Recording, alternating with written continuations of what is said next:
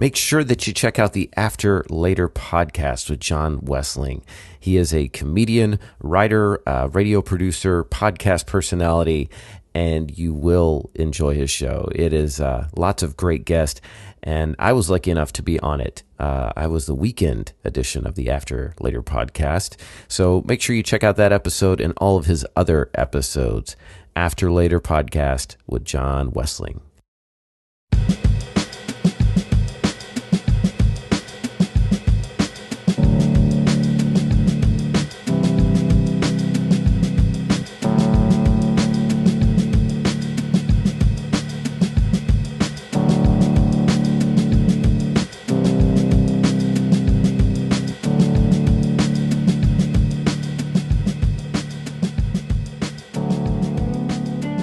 Welcome to the Coffee Buzz. My name is Brad, and thank you for joining me today. Hope you're having a great day. I uh, I'm drinking some coffee that I'm not too thrilled about. Uh, I'm gonna I'm gonna muscle through it though. I'm gonna make it happen. but I've been hearing a lot about the coffee here in Central Texas from the grocery store HEB. That's our local grocery store, and they have a their own line of coffee, which I was reluctant to to try out. But I've been hearing so many good things about this one blend they have called Taste of the Hill Country that I uh, I wanted to see what was going on there. It has a lot of pecan flavor, as I like to say, but um, it's not good on its own. I, I'll just say it. Some flavored coffees have I don't know what it is. It's it's like the flavoring is just too synthetic. Like it reminds me of, um, you know, you get a diet soft drink that has artificial flavorings. That's kind of what this is with the with the artificial flavorings uh, in it. I don't, I don't know. It just doesn't hit me. So I tried to do what my friend Chris did. Yeah, he. I'll be honest. I didn't even like flavored coffees until he gave me this batch that he does. And what he does, he takes Independence Coffee, the brand, and he will mix their, I think it's their backyard pecan blend up with their jet fuel, which is like their really dark blend. And that tastes really great. It reminds me of a pipe tobacco kind of thing because the flavor of the backyard pecan on its own is is a little bit much. But when he cut that with the dark coffee, it was it was like this whole new concoction. So I said, well, I've got some Lavazza, which is pretty dark as uh, as coffees go. So I will try to cut it with that, and maybe I'll discover a new blend. But uh, mine did not taste as good as his. I think because I am using a HEB coffee. No offense to HEB, you guys are a great grocery store, but uh, I cannot get into this coffee. but he was using Independence, which is a much better, much better blend and flavor. They're a local Texas company too, so if you're gonna cross the streams like they do in Ghostbusters, make sure you do it with good coffee. Don't use this uh, this HEB stuff, unless of course that's your thing if you like this HEB coffee, you know, Cafe Olé, I think they call it. Um, Taste of the Hill Country. You know, if you, I think it would be good with dessert. You know, if you're having some cake or a slice of apple pie, this this coffee might be good, but it's not your get up in the morning and uh, and and face the day kind of coffee. Not in not in my opinion, but who am I? I'm just a humble coffee snob trying to spread good tidings and cheer throughout the coffee land everywhere. I don't know if you remember the episode I did recently where I talked about how I was going to give up the news. This was, I don't know how long ago it was. It was last year, a simpler time.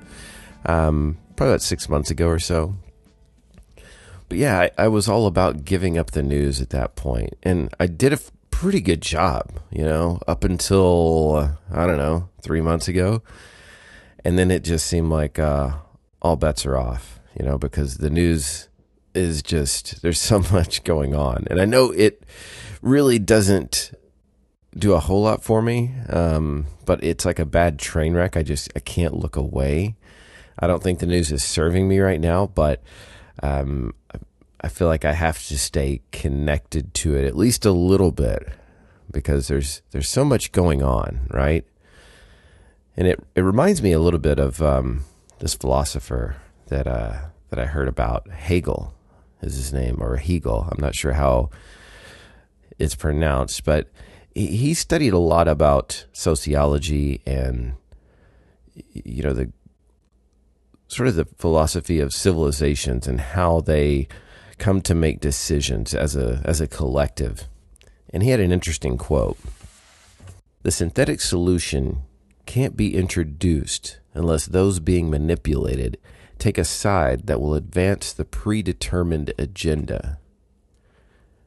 Now, what that means is when the population is properly conditioned, the designed agenda of the ruling elite is presented as the solution. And the solution they present is not intended to solve the problem, but moreover, it's to serve as a basis for a new problem. And when the new problem reaches a boiling point, it becomes the foundation for the people to want change again. And this happens over and over throughout history all the time. And what this does is that it gives the ruling class control over the opposition. And this is going on right now. Uh, after the brutal murder of George Floyd, protests happened everywhere, all across the world. You know, people are disgusted and fed up with police brutality and forget what you see on the six o'clock news. Most of these protests are peaceful. One picture I saw showed a police officer separated from his squad, and he was actually being protected by the protesters. You know, they surrounded this guy. He had this sort of like deer in the headlights look on his eyes, and he didn't know what was going to happen. But this group of protesters. They they shielded him basically. You know, there's been countless police officers who have joined in supporting the protesters. In D.C. just last week, uh, there were some protesters. I, I think several hundred of them, and they were just singing "Lean on Me" outside the White House. But these stories are not what the mainstream media talks about. You know, the riots and the looting are not part of the justice for George Floyd.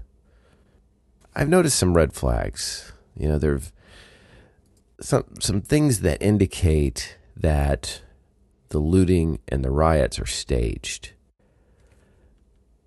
Things like police cars showing up to the protest with graffiti already on them.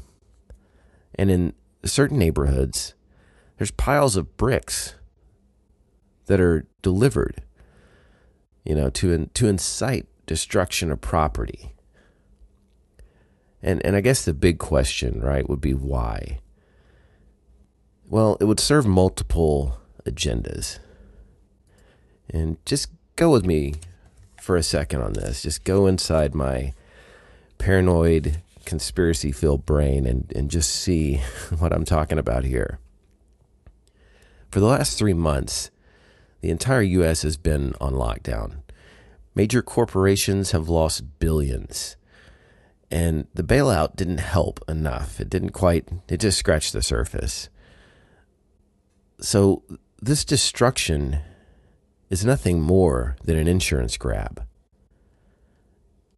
It also divides us. You know, there's a, a certain cross section of America that that may agree with the protest, may agree with the cause, but because of the looting and the riots, you know, they can dismiss the real call for justice. and it, it strikes fear and paranoia, you know, making people easy to manipulate. They're willing to give up their freedoms in the name of security. This is the problem reaction solution paradigm. They introduce and promote the looting and the riots to cause fear so that they can militarize our streets. They can put us under martial law, curfews. This is how totalitarian governments work. And it's a lot of energy, you know, spent on taking away our freedom. And on some naive level, I used to wonder why. Why don't they want us to truly be free? And it's because the elite class, the 1%, whatever you want to call them, they know something that most people don't. They actually believe in our potential more than we do. They know that we have the collective power to create a whole new reality. This is why all the news media is owned by nine corporations. Anytime I start to hear the same exact talking points over and over again through different outlets, I ask myself, you know, what are they really distracting me from right now? This, of course, requires us to stop treating our fellow humans with brutality. You know, thankfully, the murder of George Floyd was recorded and able to be seen. But think about the countless times it's not recorded. This this isn't. Uh, I, think, I like what Will Smith said. He said that uh, something to the effect of, "This isn't new. It's just being recorded now."